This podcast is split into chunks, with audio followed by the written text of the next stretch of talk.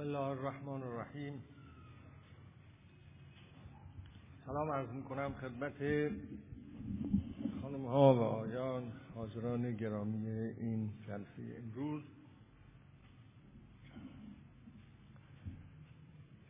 عرض کنم که جلسه ما که معمولا هر وقت تمام میشه و بنده میرم خونه هر وقت فرصت بکنم اون چرا که در هر جلسه گفتم یه بار گوش می‌کنم.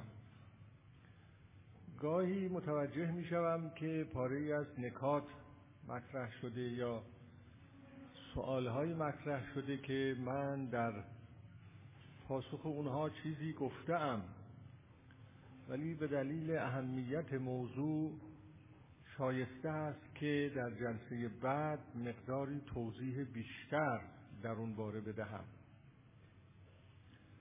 امروز هم از اون جلساتی است که درباره دو سه موضوع که در یکی دو جلسه قبل اینجا از من مطلبی پرسیده شد و من پاسخهایی به اونها دادم باید یه توضیح بیشتری بدهم چون اونها موضوعات مهم هستند. و الان که چند جلسه است ما مشغول بحث و بررسی درباره مسائل وحی و نبوت هستیم. این دو موضوع در این ارتباط اهمیت به سزایی داره. گرچه بنای من این نیست که در این موضوع توقف کنم در موضوع وحی و نبوت و به تفصیل سخن بگویم. بنام بر این نیست و جلسه آینده آخرین جلسه مربوط به چنین موضوعاتی خواهد بود. اما خب همین مقدار که به این مطالب می‌پردازیم باید حق پاره ای از مطالب اساسی و مهم در حد امکان ادا بشه. نخست یک نکته از بکنم.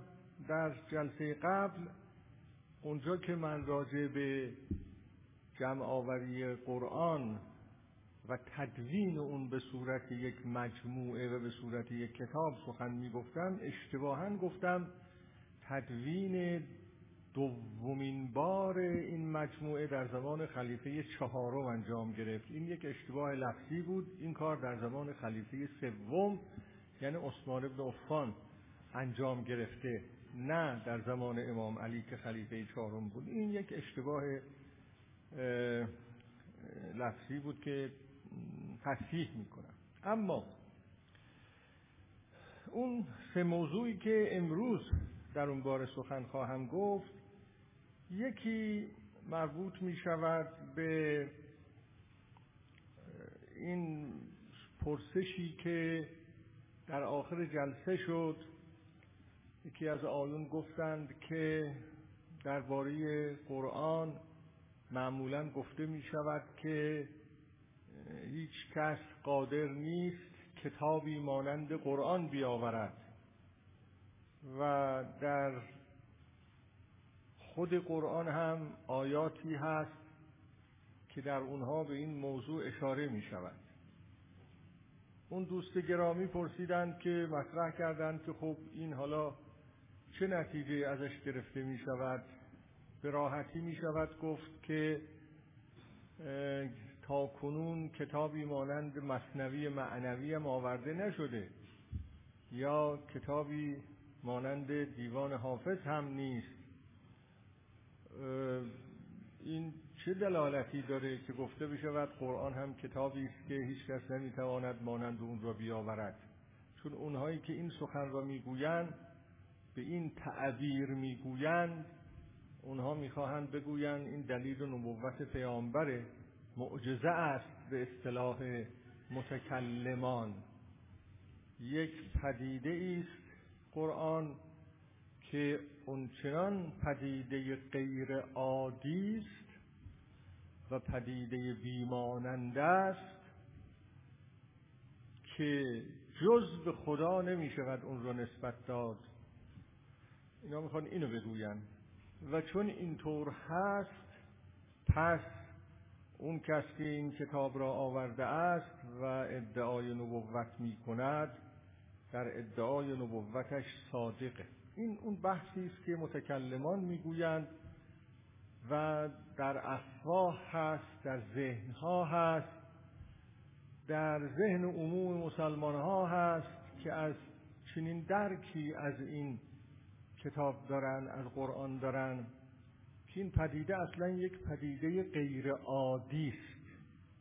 این پدیده این مجموعه یک مجموعه غیر عادی است و مستقیما از طرف خدا تدوین شده. الفاظش معانیش جملاتش ترکیباتش زیبایی های کلامیش همه مستقیما از طرف خدا تدوین شده و پیام و به پیامبر داده شده. و چون تا به تدریج داده شده و چون چنین چیزی است هیچ بشری نمی‌تواند مثل اون را بیاورد. این اون چیزی است که در میان متکلمان مسلمان ساخته و پرداخته این فکر. یک فکر کلامی است. اینکه این فکر کلامی و این تصور از این مجموعه که قرآن نامیده میشه فعلا تا چه اندازه قابل دفاع هست جای این بحث بحثای کلامی است. و منم در این جلسه نمی‌خوام وارد این بحث بشوم. من عقیده خودم را درباره اینکه این تصور به این شکل قابل دفاع نیست و این مجموعه را از قابلیت اقلانی بودن فهم اقلانی مفهوم اقلانی شدن بیرون می‌بره. از دسترس فهم انسان بیرون می‌بره این تصور این مجموعه را. اینو در سلسله مقالات قرائت نبوزی از جهان نوشتم دلائلم رو هم گفتم و اینجا نمی‌خواهم تکرار کنم. فقط کسانی که بارها از من میپرسیدن که این مجموعه مقالات را چگونه می‌شود به آنها دسترسی پیدا کرد که در اینترنت منتشر شده گفتم به اونها که در پاره از وبلاگ ها سایت ها این مقاله ها گذاشته شده و از جمله اون خبر جدیدی که می‌توانم امروز بدهم این است که این سری مقالات به طور کامل به اضافه پاری از مقالات اخیرا چند روزی است که در فیسبوک هم در اختیار همه هست. بنابراین من فعلا وارد اون بحث نمی‌خواهم بشوم. آدرس فیسبوک در فیسبوک اسم بنده رو بزنید میاد دیگه. اما اون چیزی که اینجا می گنجد در ظرفیت این جلسات ماست همین چند موضوعی است که گفته بودم. اینها در تصحیح فهم قرآن. برای کسانی که می‌خواهند از تقلید بیرون بیان و خود قرآن را مطالعه کنن و بفهمن مهمه و مؤثره و اثرگذاره فقط اون چند نکته را می‌خوام بیان کنم. یکی از اون نکته های مهم اینه که آیا در خود قرآن چنین ادعایی هست؟ در خود قرآن. این متن. آیا در این متن گفته شده است که این کتاب این مجموعه آنچنان پدیده غیر عادی است که هیچ کس نمی‌تواند مثل آن را بیاورد و مجموعا این همینطور از آسمان داده شده به پیامبر. آیا در خود قرآن چنین ادعایی هست؟ چون معمولا تصور میشه که این ادعا در خود قرآنه. و اون چه متکلمان بعدا ساختند و پرداختند ریشش در خود قرآنه. این مطلب صحت نداره. قرآن چنین دعوی درباره خودش نداره. این که قرآن چنین دعوی درباره خودش نداره به تفصیل اگر بخوام این موضوع رو بیان کنم به درازا می کشد فقط این نکته رو بیان می کنم که آیاتی در قرآن هست چهار پنج تا آیه. در قرآن هست که معمولا ادهی می‌خوان از این آیات چنین چیزی بفهمن. اون آیات به چنین مدعایی دلالت نداره.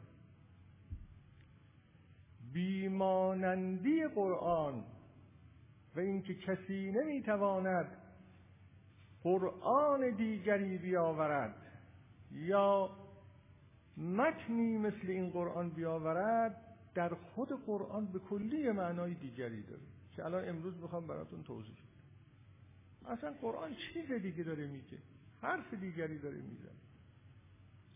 خب این یه نکته است که می‌خوام امروز توضیح بدم. بعد این نکته توضیح داده خواهد شد که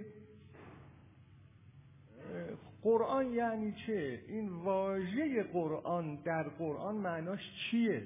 واژه قرآن در قرآن معناش چیه؟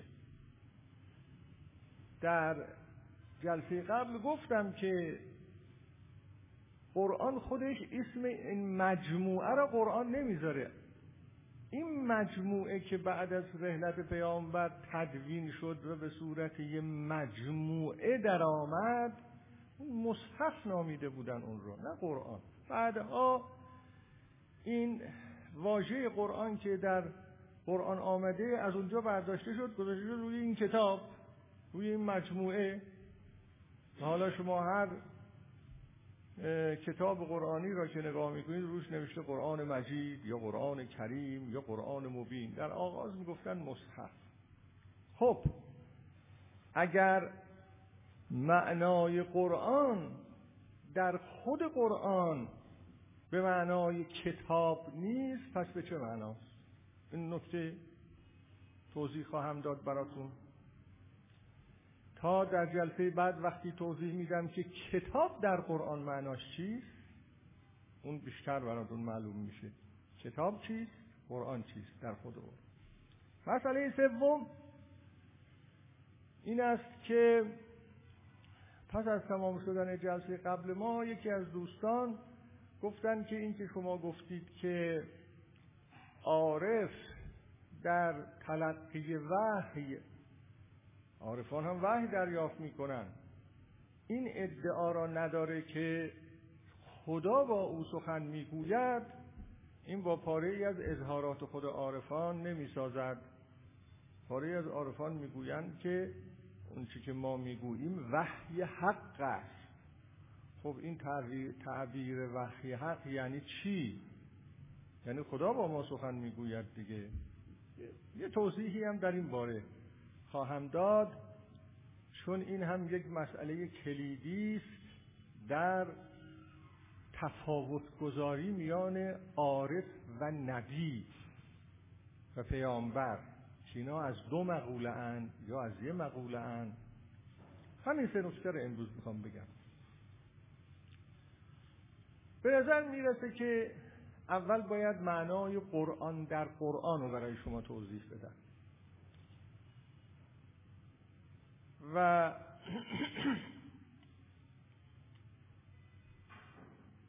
معنای قرآن در قرآن چیست؟ قرآن در قرآن به معنای خواندن. قرآن یعنی خواندن. مصدر است قرآن. خواندن.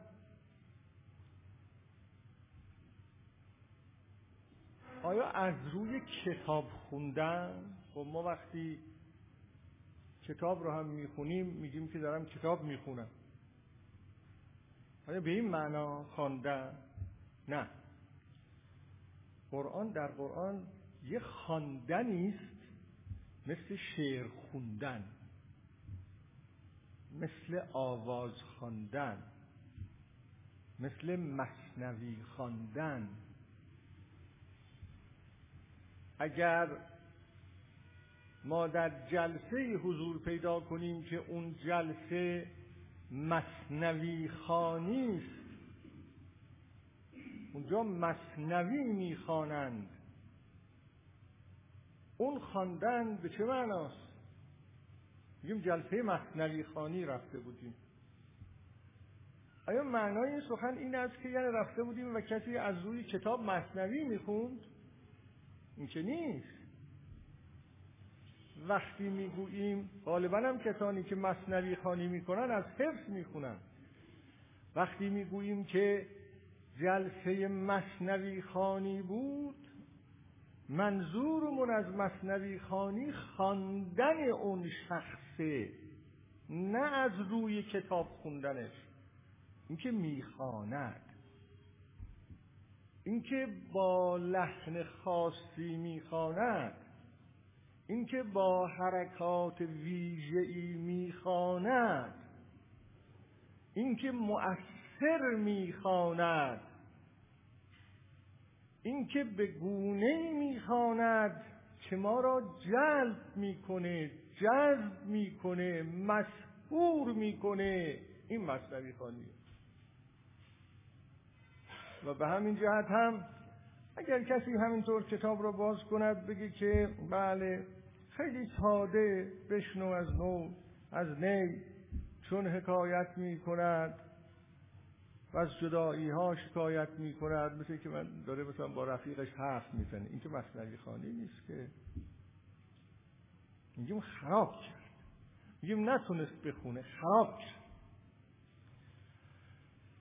اونجایی میگیم کسی مصنوی خانی می‌کنه که من خودم هم مصنوی خانی بلد نیستم. اقلا با حالی بخواند که مصنوی خواندن باشد. بشنو از نو چون حکایت می کند. مثلا و از جدایی ها شکایت می کند. این میشه مصنوی خانی. تا حدود حافظ خانی هم همینطور هست. تعذیه خانی هم همینطور هست. داستان خانی هم همینطور هست. اینا خواندن هاست. قرآن در قرآن قسمی از این خواندن هاست معنای قرآن. پیامبر می‌خواند. می‌خواند. ما گاهی می‌رسیم به کسی میگیم بخون ببینم یه چیزی بخوان. اینو من یادم میاد مثل یه بیستی جلسه قبلا به یه مناسبتی اینو گفتم. یه کسی که آواز و خوبی داره ما بهش می‌رسیم میگیم فلانی یه چهار شعر بخون دیگه. اینجا بخونه به چه معنا میگیم؟ چهار تا شعر بخون. اونم میگه نه مثلا حالشو ندارم. یا ناز می‌کنه. نه نه تا ما اصرار بکنیم مثلا. بخون. میگه نمیاد. یا حتی به کسی میگیم چند تا شعر بگو. اون کسانی که بالبداهه می‌توانند شعر بگویند. اونجا هم یه نوع خواندن شعر بخوان به معنای این که میگیم شعر بگو. روایات تاریخی و اون چه در خود قرآن پاره از آیات بیان می‌کنه اینی که قرآن یک خواندنی بوده که پیامبر میخونده. به خواندن او می‌گفتند قرآن. قرآن خواندن او بود. البته چیزی را می‌خوند. هر کس بخواند چیزی را می‌خواند دیگه.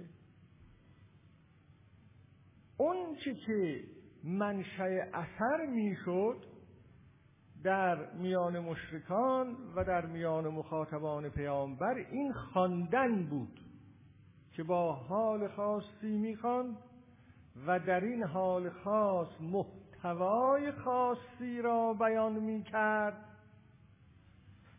و در این بیان خاص و ویژه با محتوای خاص یک دعوی همراهش بود. و اون دعوی این بود که این با توانایی های خود من نیست. منو میخوانانندم. اگر بتوانیم ما اینجور تعبیر بکنیم. کسی مرا میخواناند. نگید حالا غلط است این تعبیر میخواناند. ولی مفهوم میرسونه که من چی میگم. اما من می‌خوانم نه اینکه کسی دیگه می‌خواند. من می‌خوانم. اما باز همون بلبل از فیض گل آموخت سخن ورنه نبود این همه قول و غزل تعبیه در اگه من خودم بودم و خودم نمی‌تونستم اینجور بخونم برای شما. اما منو میخوانانند که من اینو می‌خوانم. این بود این خواندن بود که مخالفت برمیانگیست نه متن نه جملات نه کلمات.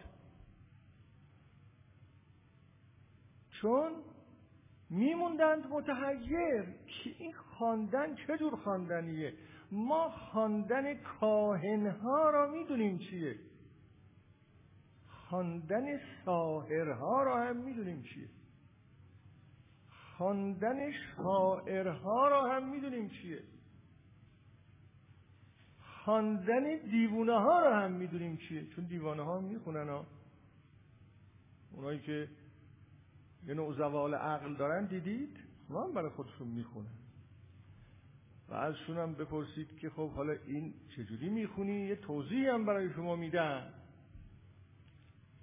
یه قصه سرایان را هم می‌دونیم که خواندنشون یعنی چه. ساهر یه چیزایی می‌خونه یه چیزایی رو به هم میبافه می‌خونه. میگه مثلا این سحر منه و یه اثری هم خواهد داشت. جادوگرم گاهی یه چیزایی می‌خونه. شاعرم که شعرشو می‌خونه. کاهنم که میگه که کهانت اینی که به من اینا رو تو ذهن من می‌ذارن جنا می‌ذارن نیروهای غیبی می‌ذارن اونم یه چیزایی می‌خونه. این که این محمد داره می‌خونه این چیه؟ این یه چیز دیگه به نظر میاد. حالا واقعا یه جوری دیگه بود. یعنی یه نوع دیگه بود یه سنخ دیگه بود. تفاوتش با اونا هم در محتوا بود هم در حالات بود هم در شخصیت پیغمبر بود و هم در چگونگی ادا بود. چون اونا هم همینطورن ساهر یه شخصیتی داره که متناسب با اون خوندنشه. کسی که ساهره همه می‌فهمن که این ساهره و از ساهر هم یه برداشتی دارن. که ساهر یعنی چی؟ یعنی کی؟ کسی که سحر می‌کنه. دارن دیگه. بالاخره ساهر یه کسیه که می‌شناسن این سحر می‌کنه. سحر کردن یعنی چه؟ ساهر چه دور شخصیتی داره؟ هیچ وقت ساهر یه شخصیت درست حسابی نداره دیگه. ساهر شخصیت الهی نداره جادوگر هم نداره. کسیفترین آدم ها جادوگر ها هستن دیگه می‌دونید بلا شخصیت. شاعرم شخصیتش معلومه چیه؟ شاعرم یه شخصیتی داره که معلوم شخصیت شاعرانه یعنی چی؟ غزل پرداز کیست و چگونه آدمی است قصیده سرای کیست و چگونه آدمی؟ شخصیت اینها هم معلومه که چگونه هست. و میشه برای هر کدوم از روانشناسی داره. هر کدوم از اینا روانشناسی داره. روانشناسی شاعر روانشناسی ساحر روانشناسی کاهن روانشناسی دیوونه ها هم یه نوع روانشناسی مجنون ها هم روانشناسی خاص خودشون رو دارن. ما می‌دونیم مجنون یعنی اون چی محمد میخون درود خدا بر او باد او این خواندن. خواندنی بود که هم شخصیت این خواننده شخصیت ویژه‌ای بود متفاوت با شخصیت شاعران متفاوت با شخصیت کاهنان متفاوت با شخصیت ساهران. چهل سال در میان اون مردم زندگی کرده بود. میفهمیدن که این چه شخصیت شخصیت امین درست یه آدمی است که ماه رمضان ها چهل روز یا در غیر ماه رمضان ها حتی می رود در قاری در کوه حرا همون جایی که کسانی که رفتن مکه حتما به دیدار اونجا رفتن. چهل روز اونجا ریاضت می‌کشه خلوت می‌کنه مناجات می‌کنه تأمل می‌کنه. این شخصیت که شخصیت ساهر نیست شخصیت کاهن نیست شخصیت شاعر نیست شخصیت مجنون نیست. این اون ریاضت های معنویش در میان مردم هم شناخته شده به درستی پاکی امانت امین می‌گفتن دیگه لقبش این بود محمد امین. قبل از آنی که بشه محمد رسول الله محمد امین بود. این شخصیت. خب شخصیت متفاوت. محتوای اون چه هم می‌خواند متفاوت. حالا اگر از بنده بپرسید که محتوای اون چه می‌خوند چیه؟ محتوای اون چه می‌خوند تفسیر دینی سراسر هستی. برگردوندن سراسر هستی سراسر پدیدارهای هستی. چه در عالم طبیعت چه در عالم انسان چه در عالم تاریخ به خدای یگانه. اینم محتواش. که محتوای قرآن در مجموع اینه. همش از خدا حرف می‌زنه. او میگه او. هو الله الذی الله الذی لا اله الا هو الحی القیوم. همش اینا رو میگه. که وقتی من استقصا کردم بیش از 1400 بار اگه درست در خاطرم مونده باشه نمی‌دانم. بیش از 1400 بار کلمه الله در قرآنه. یعنی پرشمارترین کلمه در قرآن ظاهرا کلمه الله. همه چیز دوربر این الله میچرخ پس محتوای اون که هم می‌خواند متفاوت است با محتوای شعر با محتوای سحر با محتوای کهانت. محتوا هم متفاوت. حالات خود او هم در ارتباط با این خواندن متفاوته. او با این خواندن بشارت می‌دهد انذار می‌کند. همونطور که خودش میگه میگه من منذرم من مبشرم. او با این خواندن می‌خواد انسانها را عوض کنه تولد جدید ببخشه افق جدید روی بصیرت درونی انسانها بگشاید. با آغاز سر و کار داره با انجام سر و کار داره هر بلایی به سرش میارن کنار نمیره سنگش می‌زنن عقب نشینی نمی‌کنه. خاکستر به سرش میریزند عقب نشینی نمی‌کنه. گرسنگی بهش میدن عقب نشینی نمی‌کنه. بلاهای زیادی به سرش میارن. وعده پول بهش می‌دهن عقب نشینی نمی‌کنه. میگه نه من رسالتی دارم رسالتم نجات انسانه. دعویش اینه. استجیبوا لله و للرسول دعاکم لما یحییکم. پاسخ مثبت بدید وقتی شما رو می‌خواند به اون که به شما حیات جدید میبخشه تولد جدید میبخشه اینا رو میگه و وقتی می‌خواند اشک میریزد وقتی اینا رو می‌خواند در حالات پیغمبر هست که وقتی آیات قرآن رو میخون اشک میریز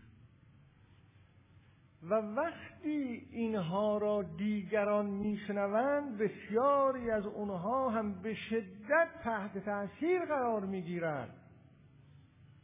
ایمان میآورند از گذشته صرف نظر می‌کنند تولد جدید مییابند. این وقتی میگم خواندن همه اینا رو در نظر داشته باشید. یه چنین خواندنی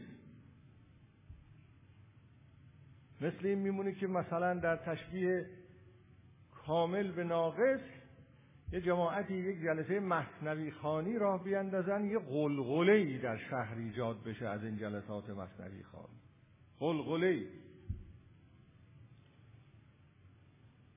بصیرت هایی پیدا بشه تغییرهایی پیدا بشه تولدهایی پیدا بشه. یعنی همون کاری که خود مولوی در قونیه می‌کرد. بعد از آنی که تغییر شخصیت پیدا کرد همین کاری که او اونجا می‌کرد و گستره این کار اونقدر بود که وقتی مرد مسیحی و جبر و یهودی و بیدین و بادین همه در پای جنازه او اشک ریزان و حرمت گزاران راه دادند اینو بهش میگن مرد الهی. نه کسی که با تفنگ پای جنازش را بیفتن اینو میگن مرد الهی. بعد اینم قرآنش بود. پیامبر قرآن قرآن این بود. این وقتی اتفاق میافتاد مردم دو دسته می شدن یه دسته ایمان می آوردن یعنی چه؟ یعنی دل می سپردن به این. می‌گفتن این راسته راسته. نه اینکه با دلایل فلسفی به این نتیجه رسیده ایم تو پیامبره. نه.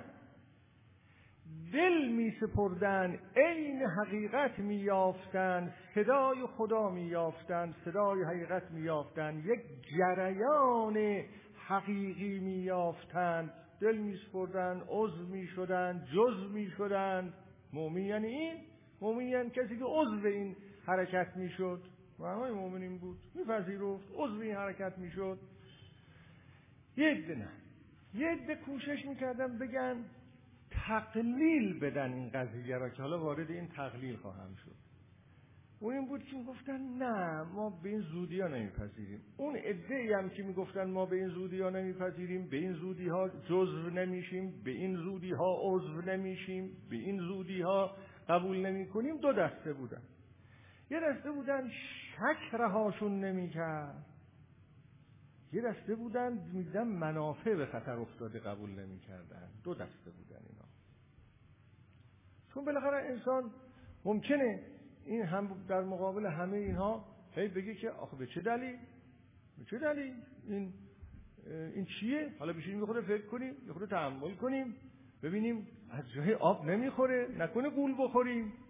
یعنی به اصطلاح اون اقلانیت اقلانیتی که می‌خواد بر سایر جنبه های حقیقت غلبه کنه چون و فکر می‌کنه که حقیقت ظهورش فقط در اقلانیت دو دو تا چهار تاییه. این اقلانیت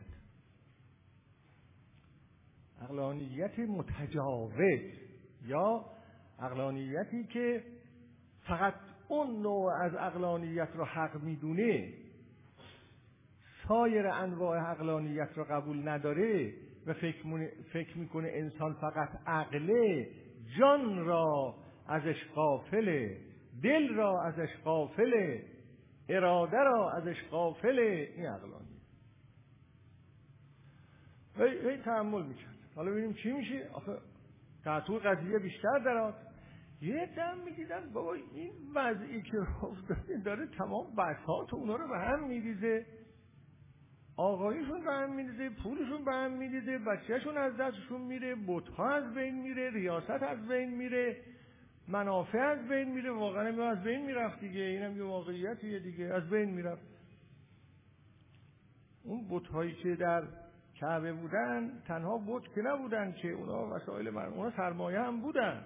اگه به زبان سرمایه داری امروز حرف بزنیم اون کعبه و بتهایی که در کعبه بودن یه مرکز سرمایه هم بود علاوه بر جنبه های دین اونا سرمایه های اینا بودن. ادهی به عنوان خادم های اون بتهای پستایی را گرفته بودن. ادهی به عنوان اینکه ما متولیان چاه زمزم هستیم یه پستای دیگری را گرفته بودن. ادهی که ما به عنوان که ما کاروان می‌بریم کاروان ها را اداره می‌کنیم که از این طرف از اون طرف میان یه جور دیگه. پاری از مشرکان مانند ابو سفیان ها یه جور دیگه. تمام اینا بساط به هم افتاد به هم میریخت خلاص. یه دم اینجوری مخالفت می‌کرد. خب. حالا اینجا داشتن تقلیل می‌دادن این جماعت واقعیت را به امور دیگر. یعنی چه یعنی نبوت را تقلیلش می‌دادن فرو میکاستن به سحر. نبوت را فرو میکاستن به جادو. نبوت را فرو میکاستند به کهانت. امروز در دینشناسی و فلسفه دین یک مسئله بسیار مهم که مطرح همینه که آیا تجربه دینی را باور دینی را می شود فروکاست به روانشناسی. میشه فروکاست گفت که اینجوری گفت گفت تجربه دینی فقط همون چیزی است که روانشناس می‌تونه دربارهش یه حرفهایی بزنه. اینه حقیقت تجربه های دینی انسان ها چیزی جز یک سلسله حالت های روانی نیست. ما می توانیم این حالت های روانی را تحلیل کنیم عللش را بیان کنیم لوازم و ملازماتش را بیان بکنیم و دین و تجربه دینی همینه چی. از حالتی بیش از این نداره ریشه بیش از این نداره. این مش میگن در اصلاح فلسفه دین تقلیل و فروکاهی تجربه دینی و باور دینی به امور روانشناخت. یه آقای کارل مارکسی پیدا شد یا فویرباخ پیدا شد اینا یه جور دیگه فروکاهی کردن. کارل مارکس گفت آقا دین روبنای یک زیربناست که اون زیربنا مسائل اقتصادی است. این روابط اقتصادی و مناسبات تولیدی است. که در روبنای جامعه افکار دینی ایجاد می‌کنه عقاید دینی ایجاد می‌کنه. اگر اون زیربنا عوض بشود و انسان از کنم اونطور که سوسیالیسم میگه اونطور که مارکسیسم میگه از مزدوری آزاد شود از استثمار آزاد شود و به جایی برسد که از هر کس به اندازه استعدادش و به هر کس به قدر نیازش برسد دولت از بین میره دین از بین میره مؤسسات دینی از بین میره همه اینها از بین میرن. اینا ساخته و پرداخته شده بدون اینکه کسی سوء قرار داشته باشه. ها او داشت جامعه شناسی می‌گفت. اینا ساخته و پرداخته شده برای اینکه مسکین ها محروم ها یک تسلی پیدا بکنن. چه خدایی هست آخرتی هست جهانی هست نقشه هست. اگر ما اینجا محروم هستیم در جای دیگه جبران خواهد اینا ساخته پرداخته شده برای اینکه اینا یه آرامشی پیدا بکنن. و از اون طرف هم وسیله استثمار استثمارگران بشه و به همین جهت هم می‌گفت دین افیون توده هاست. این فروکاهی تجربه دینی باور دینی به مسائل اقتصادی و اجتماعی. فویرباخ یه جور دیگه فروکاهی می‌کرد. این همیشه بوده که آیا دعوی های دینی تجربه های دینی حالا به هر عنوان می‌خواد باشه ممکنه به عنوان وحی باشه ممکنه به عنوان نبوت باشه اینا قابل فروکاستن به این قبیل مسائل هست که بگیم اونا می‌خواستن فرو بکاهن. گفت آه این که شما می‌بینی یه جور کهانته یه جور سهره یه جور جادوه یه جور دیوونگیه. بعضی هم می‌گفتن که نه شارلاتانیه. و این شارلاتانی رو اینجوری معنی می‌کردن که یه عده اینا رو به او میگن و این میاد اینجا این قیافه رو به خودش می‌گیره و پنهانی بهش میگن و این میاد این قیافه رو به خودش می‌گیره و اینجوری می‌خونه و میگه من اثر به خدا هستم. این همون چیزی بود که قرآن میگه اینا میگن این شخص افترا میبندد به خدا. افترا یعنی چه؟ یعنی چیزی که کسی به او انتصاب نداره شما به او نسبت بدید دروغ نسبت بدید. یه دمینه می‌گفت حالا در این گیر و دار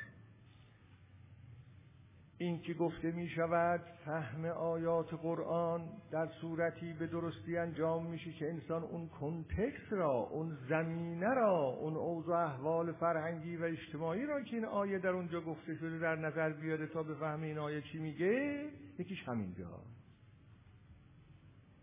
حالا در این شرایط هست که قرآن میگه شما نمی‌تونید مثل این کتاب رو بیارید. نه خیر یعنی نه سحر است نه کهانت است نه جادوست نه دیوانه است این آدم و نه دیگران به او یاد داده اند و این میگه که خدا منو توانا می‌کنه برای اینکه اینو بخونم این خوندن و میگه این خوندن به هر حال اگرم کاهنه اگرم ساهره اگرم دیوونه است میگه این خوندن مربوط به خداست. این خوندن اثر خداست در من. نسبت به خدا دادن اینه دیگه. خدا مرا میخواناند به اصطلاح. خب اینجا چند تا آیه هست.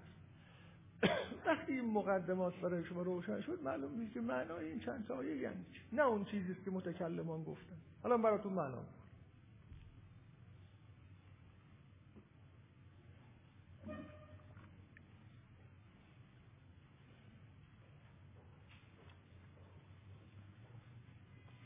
یه آیه هست در حالا اینجا بعضی از آیات رو من ارز کنم آدرسش رو دقیق نوشتم بعضی رو ننوشتم خودتون می‌تونید پیدا کنید. عربی آیه را بخونم یا نخونم می‌خونم یکیشو. ارز کنم اون اینه ام یقولون افتراه؟ قل فأتوا بصورت مثله ودعوا من استطعتم من دون الله این کنتم صادقین. همینجور که داره بیان می‌کنه که اونها درباره این قرآن این خوندن تو باز تأکید می‌کنم ها این خوندنی که اون همه براتون توضیح دادم نه یعنی این جملات و کلمات اون حادثه اون جریان که دوش خونده میشه. بعضی ها می‌گوین که اینو به دروغ نسبت میده به خدا افتراه به دروغ میگه این کار خداست. خدا منو میخواناند دروغ میگه. اینطوری نیست. خدا نمیخواناند در پاسخ میگه قل فعتو به صورت مثله. خب بر تو به اینا بود که حالا که اینطوریه شما هم یه سوره ماننده اینو بیارید. بیارید اولا سوره در قرآن به معنای این سوره های بلند و کوتاهی که الان شما در قرآن می‌بینید نیست ها سوره یعنی یک فراز از سخن. سوره معناش این اینا هم که اسمشو گذاشتن این سوره اون سوره اون سوره صد و چند سوره. بعد از آنی که اینا رو تبذیب کردن تدوین کردن به این شکل اسم اینها رو گذاشتن یعنی این یه فراز است اون یه فراز است اون یه فراز است. یه فراز از سخن. قل فعتو به صورت مثله. شما هم یه فراز از سخنی و قرائتی شما هم یه چنین قرائتی بیاورید یه چنین قرآنی بیاورید. و ود او من استطعتم من دون الله. هر کس را هم می‌خواهید به کمک بطلبید غیر از خدا. غیر از خدا. این نکته غیر از خدا خیلی مهمه ها. و هر کس را هم خواستید به کمک بطلبید. جز خدا. چون شما میگید آخه جز خداست دیگه. این میگید که این چیزی است که به خدا هیچ ربطی نداره. من یه چیزی خدمت شما عرض بکنم. هر کسی بخواد قرآن را درست بفهمه برادران و خواهران گرامی آیون خانم ذهنشو باید از اون چیزایی که تو منبرها شنیده از 80 درصد اونا خالی کن. خلاصه. از این حرفای عوامانه. دقت که آدم بکنه در این متون چیز دیگه است. اگر صلاحیت لازم رو داشته باشه این مطلب دو تاست. یه وقت این است که آدم میره پای یه سخنرانی می برای اینکه خب یه خود اخلاقش خوب بشه مثلا یه وعظی بشنود. اون یه مسئله دیگه حالا ممکنه اونجا اون شخص راست و دروغ و همه را یه جوری حالا کنار هم بگذاره. ولی اثر رو هم در آدم بذاره. یه وقت این است که آدم می‌خواد قرآن رو بفهمه مثلا. یه وقت این است که آدم می‌خواد مصنوی رو بفهمه. یه وقت این است که آدم می‌خواد ها رو بفهمه. این با این سخنرانی های وزگونه اینا فهمیده نمیشه. اون وقت آدم باید بره واقعا زانو بزنه دقت کنه مطالعه کنه تحقیق کنه متمرکز ببینی این متن معناش چیه؟ این شعر معناش چیه؟ این آیه معناش چیه؟ از جمله قرآن از این موارده یعنی قرآن از متونی است که کسی بخواهد به درستی اون را بفهمد پیچیده است این کتاب. سهل نیست فهمیدنش پیچیده است. درست است که پیامش سهل توحید. با فطرت ما انسان ها می سازه با نیاز روحی ما انسان ها می‌سازه. اما اگر آدم بخواد جز جز آیات قرآن را بفهمه خیلی باید دقت کنه. خیلی معلومات باید داشته باشه. خیلی باید کوشش بکنه. مثلا اینجا اون نکته خیلی مهمی که هست کمتر بهش توجه میشه ببینید میگه که شما هر کس رو خواستید بیارید به کمک خودتون جز خدا. یعنی تا خدا مداخله نکنه چنین چیزی نمی‌تونه اتفاق بیفته. چنین قرآنی نمی‌تونه اتفاق بیفته. شما که میگید کاری به خدا نداره رفتی به خدا نداره و این از این و از اون گرفته یا ساهره یا کاهنه و این قرآن اینجوری داره شکل می‌گیره شما خدا رو بذارید کنار. برید حالا هر کس رو می‌خواید جمع کنید جمع کنید بیارید ببینیم مثل قرآن شکل می‌گیره. یه آیه. یه آیه خیلی معروف که هست. اون اینی که قل لئن اجتمعت الانس والجن اگر آیه شریفه درست در خاطرم مونده باشه که آیا جن قبله یا انس قبله؟ قل لئن اجتمعت الجن والانس یا انس والجن. الا ان یأتوا بمثل هذا القرآن لا یأتون بمثله ولو کان بعضهم لبعض ظهیرا اینم یه آیه. حالا به توضیح این دو آیه بسنده میکن به اینا بگو که اگر جن و انس جمع بشود که مانند این قرآن را بیاورند مانند این قرآن را یعنی این پدید اتفاق بیفته یه شخصی با چنان شخصیتی همین رو در نظر بگیرید نه جملات و کلمات قرآن شکل بگیره نه اینکه یه آیه شکل بگیره. مصنوی خانی شکل بگیره قرآن خواندنی شکل بگیره نافذ مؤثر با اون محتوا با چنین شخصیت با اون تولد جدید بخشی یه چنین چیزی را شما هم بیارید علم کنید.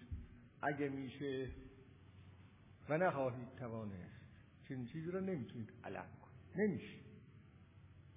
خب یه آیه دیگه هم براتون بگم. بعد در یه آیه دیگری داره که و ما کان هذا القرآن و ان یفترا من دون الله. این قرآن چیزی نیست که بشود اون را به خدا به دروغ نسبت داد. این قرآن چنین چیزی نیست اصلا. نمیشه اینو کسی به دروغ نسبت بده. خب. حالا این آیه ها چی می‌خوان بگن؟ این آیه ها می‌خوان اینو بگن. که این قرآن این که کسی با این شخصیت با اون ثوابت اینا را بخونه با این محتوا و این اثرها را بگذاره این یه پایه و مایعی در خلقت داره در عالم هستی داره اصالت داره. این قلابی نمیشه اینو درست کرد. تقلیدی نمیشه اینو درست کرد. حسن بیا حسین بیا علی بیا جمع بشیم یه قرآن بیاریم این اصلا یه چنین چیزی نیست. اینجوری نمیشه اینو درستش کرد. این از بطن هستی میجوشد. این مانند علم همونطور که علم را نمیشه قلابی درستش کرد همونطور که فلسفه را نمیشه قلابی درست کرد همونطور که هنر را نمیشه قلابی درست کرد و فورا تشخیص داده میشه هنر قلابی و هنر غیر قلابی. ما یه تقلید داریم یه اصالت و اورگینالیتت داریم. می‌خوام با یه مثال های محسوسی اینو به ذهن شما نزدیک کنم. وقتی محمد رضا شجریان می‌خونه این ادا در آوردن نیست. این حسن بیا حسین بیا کمک کن من بخونم نیست. این نقشه بیایید بکشیم ببینیم چجور بخونیم موثر بشه نیست. نمیشه محمد رضا جریان به دروغ بخواند. کار یک آدم دیگر را به خود نسبت بده. نه این نمیشه. این نیست. نمیشه. حالا اگر کسی بگه که محمد رضا شجریان وقتی می‌خونه این یک هنر اصیل مبدع خودشه. این واقعا هنره. نه هنر قلابی نه هنر تقلیدی. و بعدم بگه اگه اینو قبول نمی کنید یکی پیدا کنید بیارید محمد مثل محمد رضا شجریان بخونه. معنای این حرف چیه؟ یعنی این پیدا کردنی نیست. باید یه آدمی در طول زمان بر اثر علل و عوامل فعل و انفعال ها به صورت اصیل به وجود بیاد.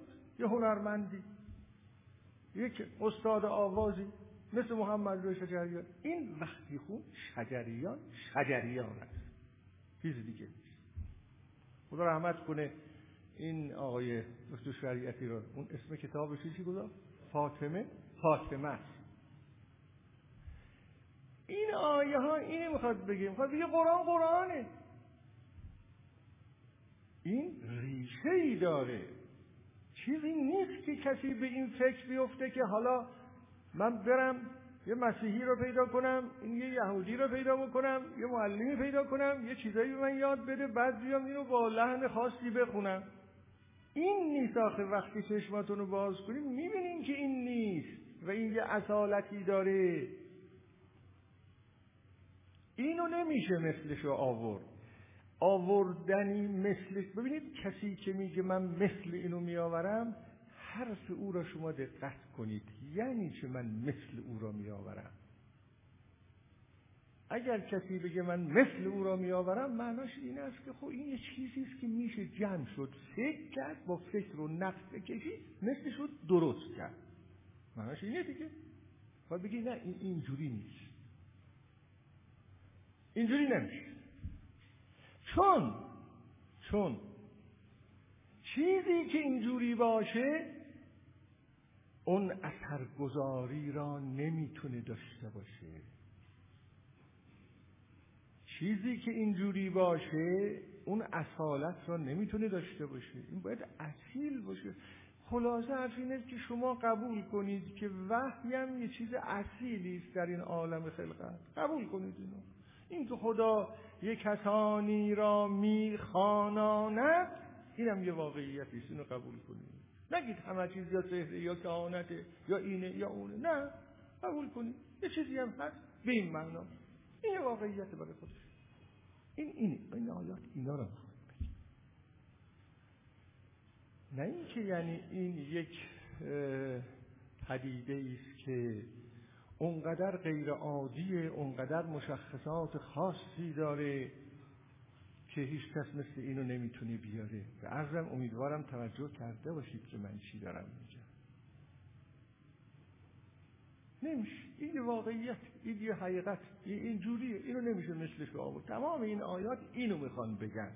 نه اون چیزی که بعدها متکلمان از خودشون درست کردن نام اون رو معجزه گذاشتن و از این حرف ما بهتر می‌تونیم این قضایا را بفهمیم در جاهایی که مثلا هنر را مثال دادم دیگه. هنر اصیل و هنر تقلیدی هنر اصیل و هنر دروغی. چجور اینا از هم تشخیص داده میشه؟ آدم میگه آقا این هنر هنر اصیلیه طرف واقعا هنرمنده. یکی دیگه هم میاد می‌خواد تقلید او را دراره دیدین دیگه مثلا همین مولوی را نمیشه تقلیدشو در آورد. اینو می‌خواد بگه. مولوی مصنوی مولوی چیزی نیست که یه عده جمع بشن بگن که ما مثل اینو می نویسیم ما مثل اینو می خونیم اگر کسی پیدا شد و یک مولوی ثانی شد او دیگه اینجوری حرف نمی‌زنه که ما هم جمع میشیم. مثل اون اصلا خودش باز میشه مولوی دیگه. اونم میشه مولوی دوم. اگر یه مولوی سوم پیدا شد اونم میشه یه مولوی سوم با همون اصالت. اون چیزی که در خود قرآن درباره قرآن گفته میشه اینه. هیچگاه هم در قرآن گفته نشده است که یک قرآنی با این اصالت دیگه هیچ وقت نخواهد بود. این هم در قرآن گفته نشده. اگر یه روزی باز یه قرآن اصیل دیگری پیدا شد. فرض می‌کنی. از چنان شخصیتی با چنان خواندنی با چنان اثرگذاری و با چنان تولد جدید بخشید اون دوباره می شود یه قرآن دیگر. نه اینکه جمع بشید مثل اونو بیارید. اینم یه نکته. پس خیلی حرفا هست که ارز کنم که این صندلی ممکنه بنده رو بزنه زمینه. این که داره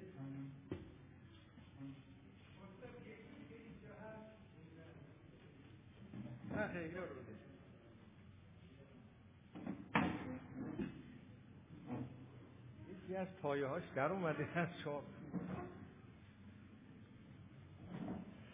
خب. ببینید اون وقت چقدر از کردم دقت می‌خواد در این مسائل این از این هاست. بعد برید این آیه ها رو بخونید دقت ببینید هم مطلب همین است که من عرض می‌کنم یا نه. خب. و اما نکته سوم.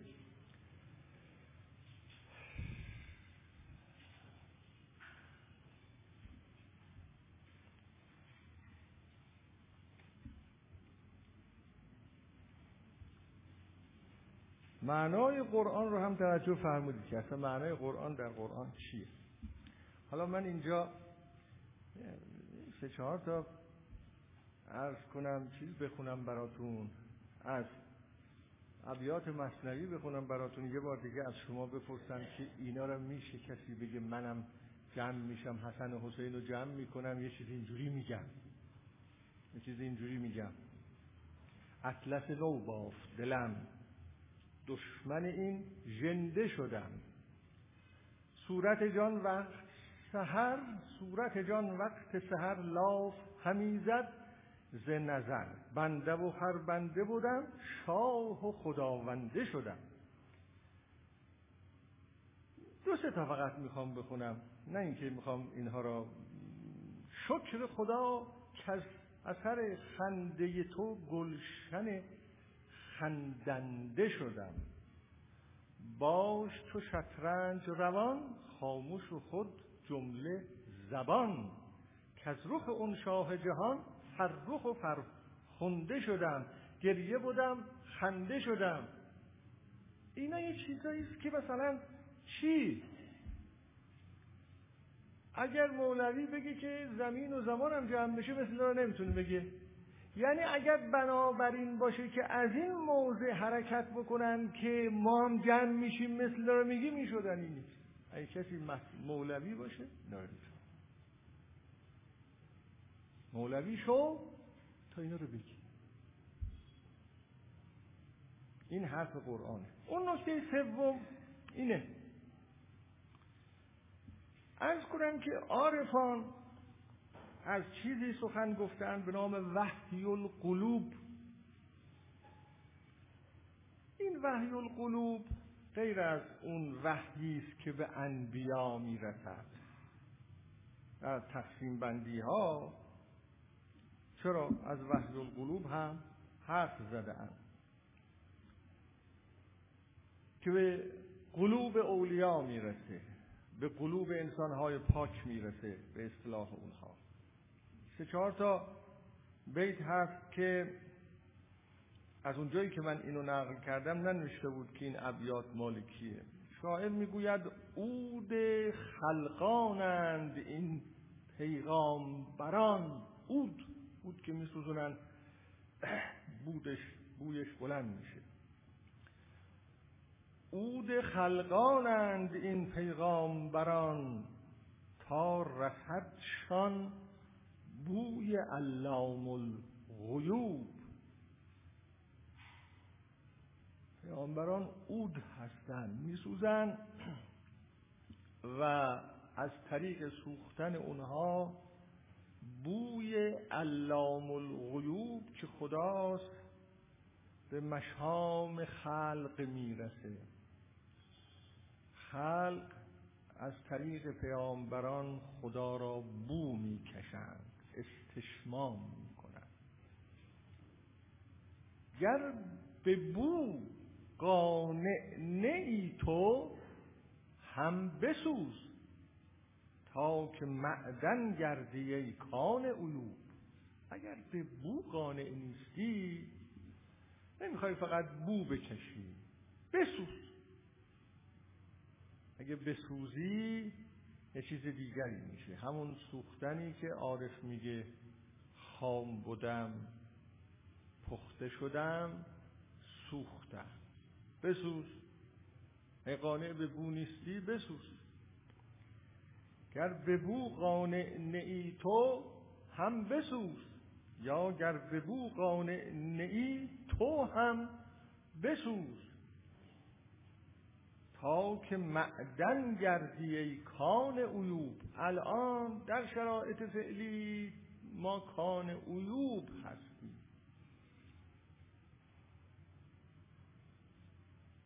کان عیوب عیبها. اما اگر آدم بسوزد جانش بسوزد تغییر پیدا کند تبدیل به معدن میشه. من این شعر رو اینجور می‌فهمم. یعنی انواع و اقسام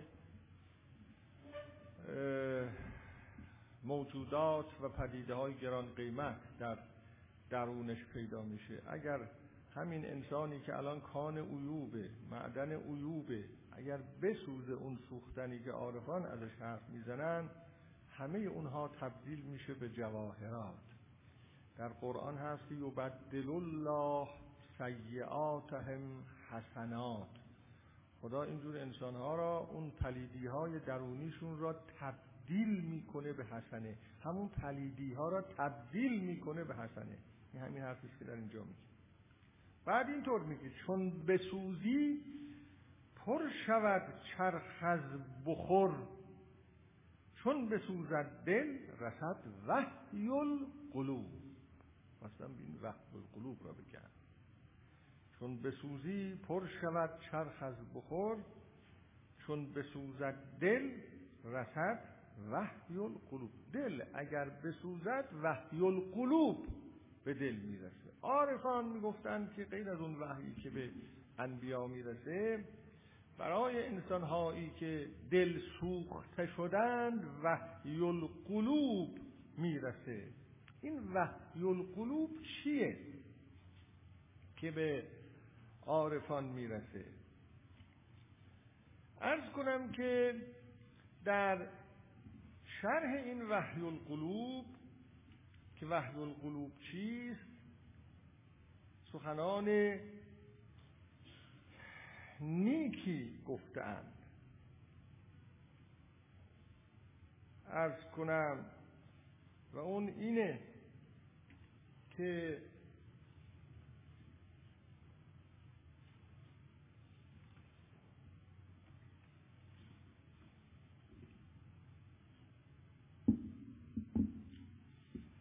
یک متنی را نوشتم که می‌خوام در صورت امکان همون متن را برای شما بخوانم نه اینکه خودم توضیح بدهم.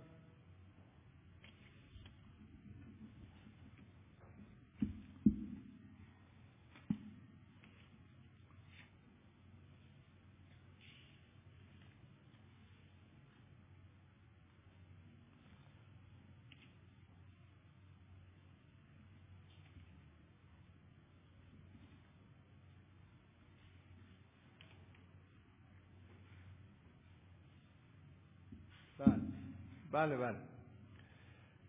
مرحوم فروزانفر که یکی از استادان برجسته شرح متون عرفانی بود در معنای وحی القلوب وحی که بر قلب ها می‌رسد اینطور می نویسه انکشاف معانی بر دل از سوی حق تعالی بی چون و چگونه و بی واسطه غیر.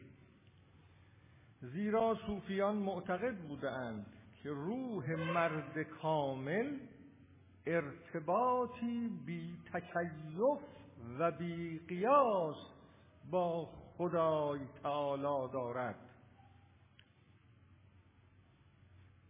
و بی واسطه ولی از این راه از راه این ارتباط بر اسرار مطلع می گردد و خدا با دل وی سخن می گوید این تعریف وحی القلوبه بیچون و چگونه معانی بر دل منکشف می شود که اون چون و چگونه نداره. یعنی طرف خود اون ولی یعنی انسان پاک حالا ما اینجا ولی را به معنای انسان پاک می‌گیریم که در کمال نسبی پاکی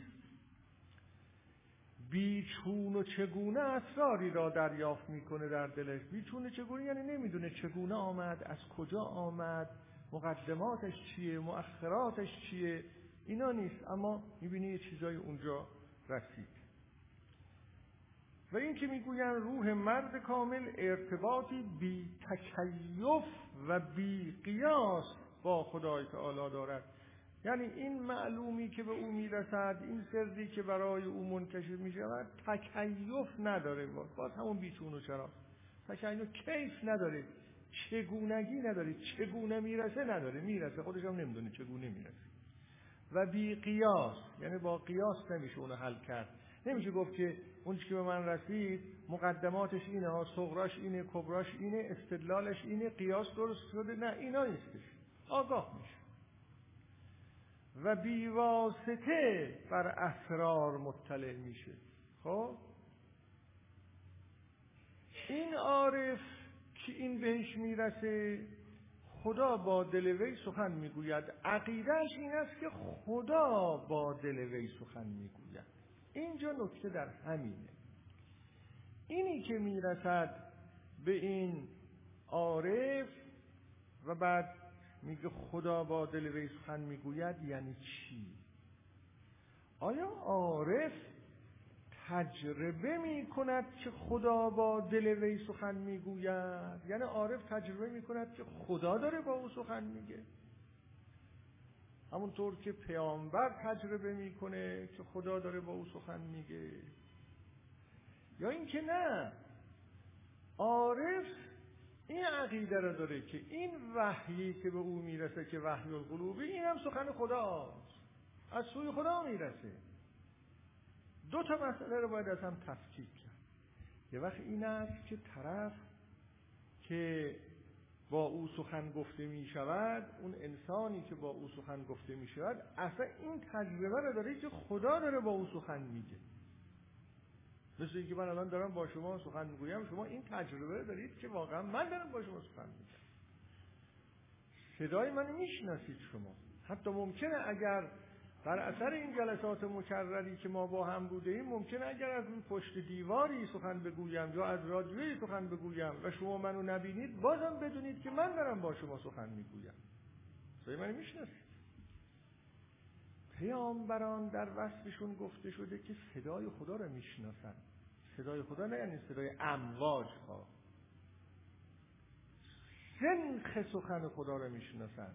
سخن وقتی با اونها گفته میشه تجربه اینا مسائل کلامی نیست ها. به تجربه هایی که پیامبران از خودشون دارن منتقل می‌کنن و میگن آدم به اینها که مراجعه می‌کنه می‌بینن اینا یه چنین دعواهایی دارن. خدا با من سخن گفت. خدا با من سخن گفت. تجربهش اینه که سخن سخن خداست. اگرم اوائل شک داشته که این سخن از کجاست این سخن از کجاست آدم شک پیدا می‌کنه. سخن از کجاست؟ کی داره با من حرف می‌زنه یعنی چی؟ از کجا میاد این سخن؟ اگرم اوائل شک داشتن آخر سر مطمئن میشن که این سخن سخن خداست. اما این سخن سخن با الفاظ و کلمات نیست. من چندین جلسه اینجا درباره سخن مطلبی گفتم. خطاب است به نوعی ارتباط است به نوعی که از اونم سخن تعبیر میشه. خب این خدا داره سخن آیا عارف هم که نهایتا در اینجا گفت که خدا با او سخن می‌گوید در وحی القلوب این که خدا داره حرف می‌زنه قضاوت و داوری عارفه. یا تجربه عارفه. یعنی این وحی القلوبی که به او می‌رسه وحی دلی که به او می‌رسه اون چنان پاکه اون چنان محتوای خوبی داره اون چنان به خیر دعوت می‌کنه و اون چنان گشایش و انبساطی به او میده که او میگه بالاخره این سخن خداست دیگه. یا اینکه نه بیش از این قضیه. او اصلا تجربه می‌کنه که بیواسطه خدا داره به او حرف اون جمله که بنده در جلسه گذشته گفتم گفتم که عارفان دعوی اینو ندارن معمولا که خدا بیواسطه داره با اونا حرف می‌زنه. اما این دعوی رو دارن که اینم که به ما می‌رسه از سوی خداست. برای اینکه خداییه برای اینکه پاکه برای اینکه چنینه برای اینکه چنانه برای اینکه بی تکیف و بی قیاسه برای اینکه بی چون و چراست. به نظر می‌رسه ادعای قطعی ندارم به نظر می‌رسه که در عارفان این این مسئله هست. که بله اون که به دل اونها می‌رسه اونم نهایتا از خداست به این معنا. اما نه این که تجربه می‌کنه. این ظاهرا من با قید ظاهرا میگم تطبع کامل می‌خواد. ظاهرا فقط پیامبران بودن که چین ادعایی می‌کردن که دارن صدای خدا رو میشنون. به این معنا. خب. پس به این ترتیب وحی اعم از سخن گفتن خداست. یعنی ممکنه به کسی وحی برسه. واقعا وحی باشه. اما خدا با اون سخن نگوید. این دوتا با هم فرق می‌کنه. و اعم از سخن گفتن خدا.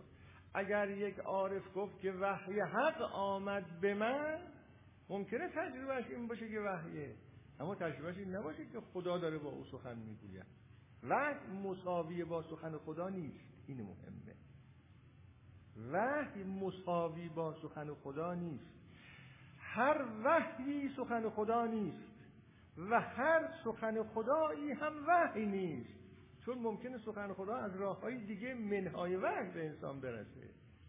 اون آیه‌ای که در هفته گذشته خوندم در قرآن هست که و ما کان لبشرین ان یکلمه الله الا وحیا او من وراء حجاب او یرسل رسولا فیوحی به اذن ما یشاء. در اون آیه بیان میشه که خدا از سه راه با انسان ها سخن می‌گوید. یا با ابزار وحی بهتون گفتم. یعنی ممکنه وحی را ابزار سخن گفتن خودش قرار بده. اما وحی ممکن است به کسی بیاد که ابزار سخن گفتن خدا نیست. وحیه. اما ابزار سخن گفتن خدا نیست. خدا مستقیما با او سخن نمیگه. الا وحیا او من وراء حجاب یا از پشت پرده او یرسل رسولا فیوهی به اذن ما این که من می‌کنم در واجه های قرآنی خیلی باید دقت کرد. قاطی شده در ذهنای ما. و کتاب انزال نزول تنزیل خیلی میگیم قاطی فاتی همه اینها اینا هر کدوم یه چیزی میگه هر کدوم یه جایی داره هر کدوم یه معنایی داره. خدا رحمت کنه مرحوم آقای توادوایی را. من که در تفسیر ایشون بار مدت ها حاضر می شدم ایشون از جمله حرفای خیلی خوبی که می‌زد این بود. می‌گفت حواستون جمع باشه. تعبیرات در قرآن خیلی تعبیرات دقیقه. شما اگر به یه تعبیری می‌رسید بعد به یه تعبیر دیگری می‌رسید مشابه اونه فورا نگید که خب ها اینم همونو میگه دیگه. آخه چون ما در مکالماتمون اینجوریه دیگه. ما خیلی اهل مسامحه هستیم در مکالماتمون در گفتگوهامون. خیلی مسامحه می‌کنیم. مثلا دو سه جور لفظ به کار می‌بریم میگیم حالا چه فرق می‌کنه؟ اینو بگم یا اونو بگم. نه حتی در مکالمات ما هم اینجوریه بعضیا عقیدهشون این است که اصلا دو تا کلمه مترادف وجود نداره. می‌دونید دو تا کلمه مترادف یعنی چه دیگه؟ یعنی دو تا کلمه که هر دو یه معنا رو داشته باشن. میگن اصلا دو تا کلمه که هر کدوم هر دو دقیقا یه معنا داشته باشن در عالم زبان ها وجود نداره. یعنی اگر دقت بکنید هر کدوم از اون کلمه ها در معناش یه ویژگی هست که در اون یکی نیست. مثلا ما بگیم که انسان و بشر. انسان و بشر خب معلومه دیگه. حالا من بگم من بشرم یا بگم من انسانم. نه انسان یه معنایی داره. بشر یه معنایی داره. یا مثلا بگم منم آدمم. باز یه معنای دیگه داره. ما اهل می‌گفت که تصور نکنید که در قرآن هم تعبیرات همین جورها به کار برده شده است؟ نه. هر واژه ای را دقت کنید رد پاشو بگیرید تحقیق کنید ببینید این دقیقا معناش چیست. پس نه وحی کتاب است نه کتاب به معنای وحی است نه قرآن به معنای کتاب است نه قرآن به معنای وحی است نه کلام خدا هر جا به معنای وحی است نه هر جا وحی به معنای کلام خداست. به اضافه این که این مجموعه در طول 23 سال شکل گرفته. همونطور که خدمتتون گفت. در طول 23 سال. هر جا باید دید که مخاطبان کیا بودن و این چی می‌خواست بگه با چی می‌خواست چی بگه با چه می‌خواست چه بگوید. پاره ای از آیات قرآن هست که فقط حالتهای اختصاصی خود پیامبر اصلا. دعا می‌خونه پیامبر. دعا می‌خونه. آدم موقعی که دعا می‌خونه مخاطب خودشه نه دیگری اصلا. دقت کردید که ما وقتی دعا می‌خونیم در حقیقت چه می‌کنیم اگه دعای تقلیدی نخونیم؟ دعا هم اصیل و تقلیدی داره درست و قلابی داره ها. هر کسی فقط اینجوری باشه که تو این کتاب نوشته منم می‌خونم. دعا نیست. مفاتیح الجنان نوشته. مفاتیح الجنان نوشته که شبای ماه رمضان اینو بخون. روز ماه رمضان اونو بخون. اول ماه شعبان اونو بخون. منم می‌خونم. ادا در آوردن. این دعا. دعا خواندنه. اون خواندنی که ما صحبتش می‌کردیم؟ یه جور خواندن این هم اونم یه جور خوندنه. از همون خوندن ها ها که محتوای خاصی داره حالت خاصی داره ادا اطوار خاصی داره آداب داره و مهمترین چیز اینه که از ته دل یک اضطراری درش باشه. من یجیب المضطر اذا دعا. یک اضطرار وجودی درش یک درماندگی درش باشه. حالا یه عده میگن مگه انسان که نباید درمانده بکنه خودشو که انسان که نباید احساس درماندگی بکنه اعتماد به نفس داشته باشه. این حرف ها منافیه با اعتماد به نفس نیست. انسان ممکنه کاملا اعتماد به نفس داشته باشه. اعتماد به نفس جای خودشو داره. درماندگی وجودی اضطراب وجودی حراس وجودی اونا جای خودشون رو دارن. هر چیزی جایی هر نکته جایی و هر سخن چی. مقام دعا هم یه نوع از اون خوندن هست اگه اون خوندن اونجوری تحقق پیدا کرد این دعای اصیله. اگه تحقق پیدا نکرد حالا صد نفر جمع شدن یه کتابی را باز کردن هی دارن از روش می‌خونن. ادای دعا در آوردن. ادا در آوردن دعا حالا من نمیگم این اداها را نباید در آورد. فقط می‌خوام بهتون بگم که مواظب باشید که ما ادای دعا در یا دعا و به همین جهت هم هست که دعای هر کسی دعای هر کس نیست. چی حرفا گفته نمیشه. دعای هر کسی دعای هر کس نیست. خیلی دعاها هست در کتاب ها این ممکنه دعای من شما نباشه. دعای هر کسی متناسب با وضع روحی اوست. اون چیزی است که در درون خودش واقعا می‌خواد اونو بخواد. اگه من به یه مرحله از کمال بالایی نرسیده باشم که فلان عارف به اون مرحله کمال رسیده بوده و دعای او شده بوده اون. حالا من هی اونو بخونم. من باید اون دعا رو بخونم که متناسب با ظرفیت وجودی خودم هست. این که برای من دعا نمیشه که. حالا اینجا صحبت دعا شد یک ذکر خیلی از مرحوم مهندس تهاوی بکنم. خدا رحمتشون کنه. انشاءالله روحش شاد باشه که ما همه واقعا دلمون سوخت در مرگ او. یه روز ما اینجا یه سخنرانی کرده بودم در حسینی ارشاد چند سال پیش. اشاره کرده بودم به یک کتابی که در اون کتاب یک پدیدارشناس معروف به نام فریدلش فریدریش هایلر. این آدم آلمانی یه دینشناس بسیار برجسته است که بنیانگذار فنومنولوژی در دین شناسی است پدیدار شناسی در دین شناسی است. کتاب خیلی قطوری داره متعددی داره. یکی از کتاباش اینه عبادت. بررسی کرده در این کتاب که عبادت به عنوان یه پدیده که در عالم انسان هست و در ادیان مختلف هست حقیقت عبادت چیست؟ و در اونجا انواع و اقسام دعاها و عبادتهای انسانهای بزرگ تاریخ را آورده.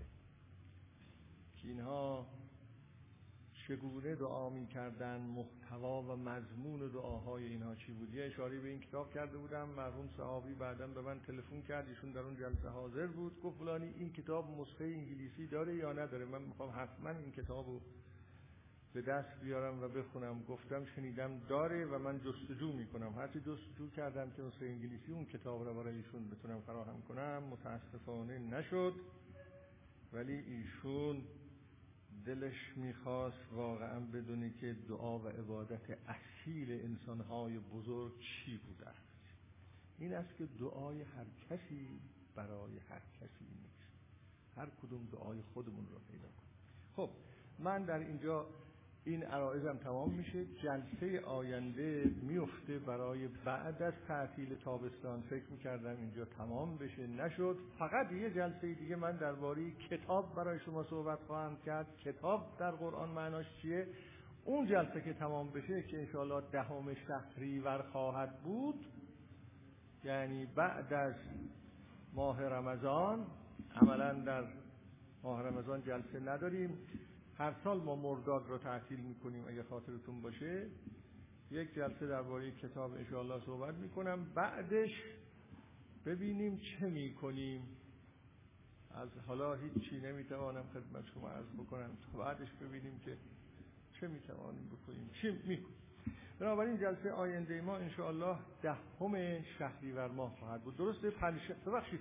دهمه یا دهمه؟ پنجشنبه دوم شهریور ماه درسته؟ درسته؟ بله خب ارز کنم که حالا اینجا به من دو تا سوال کتبی نوشته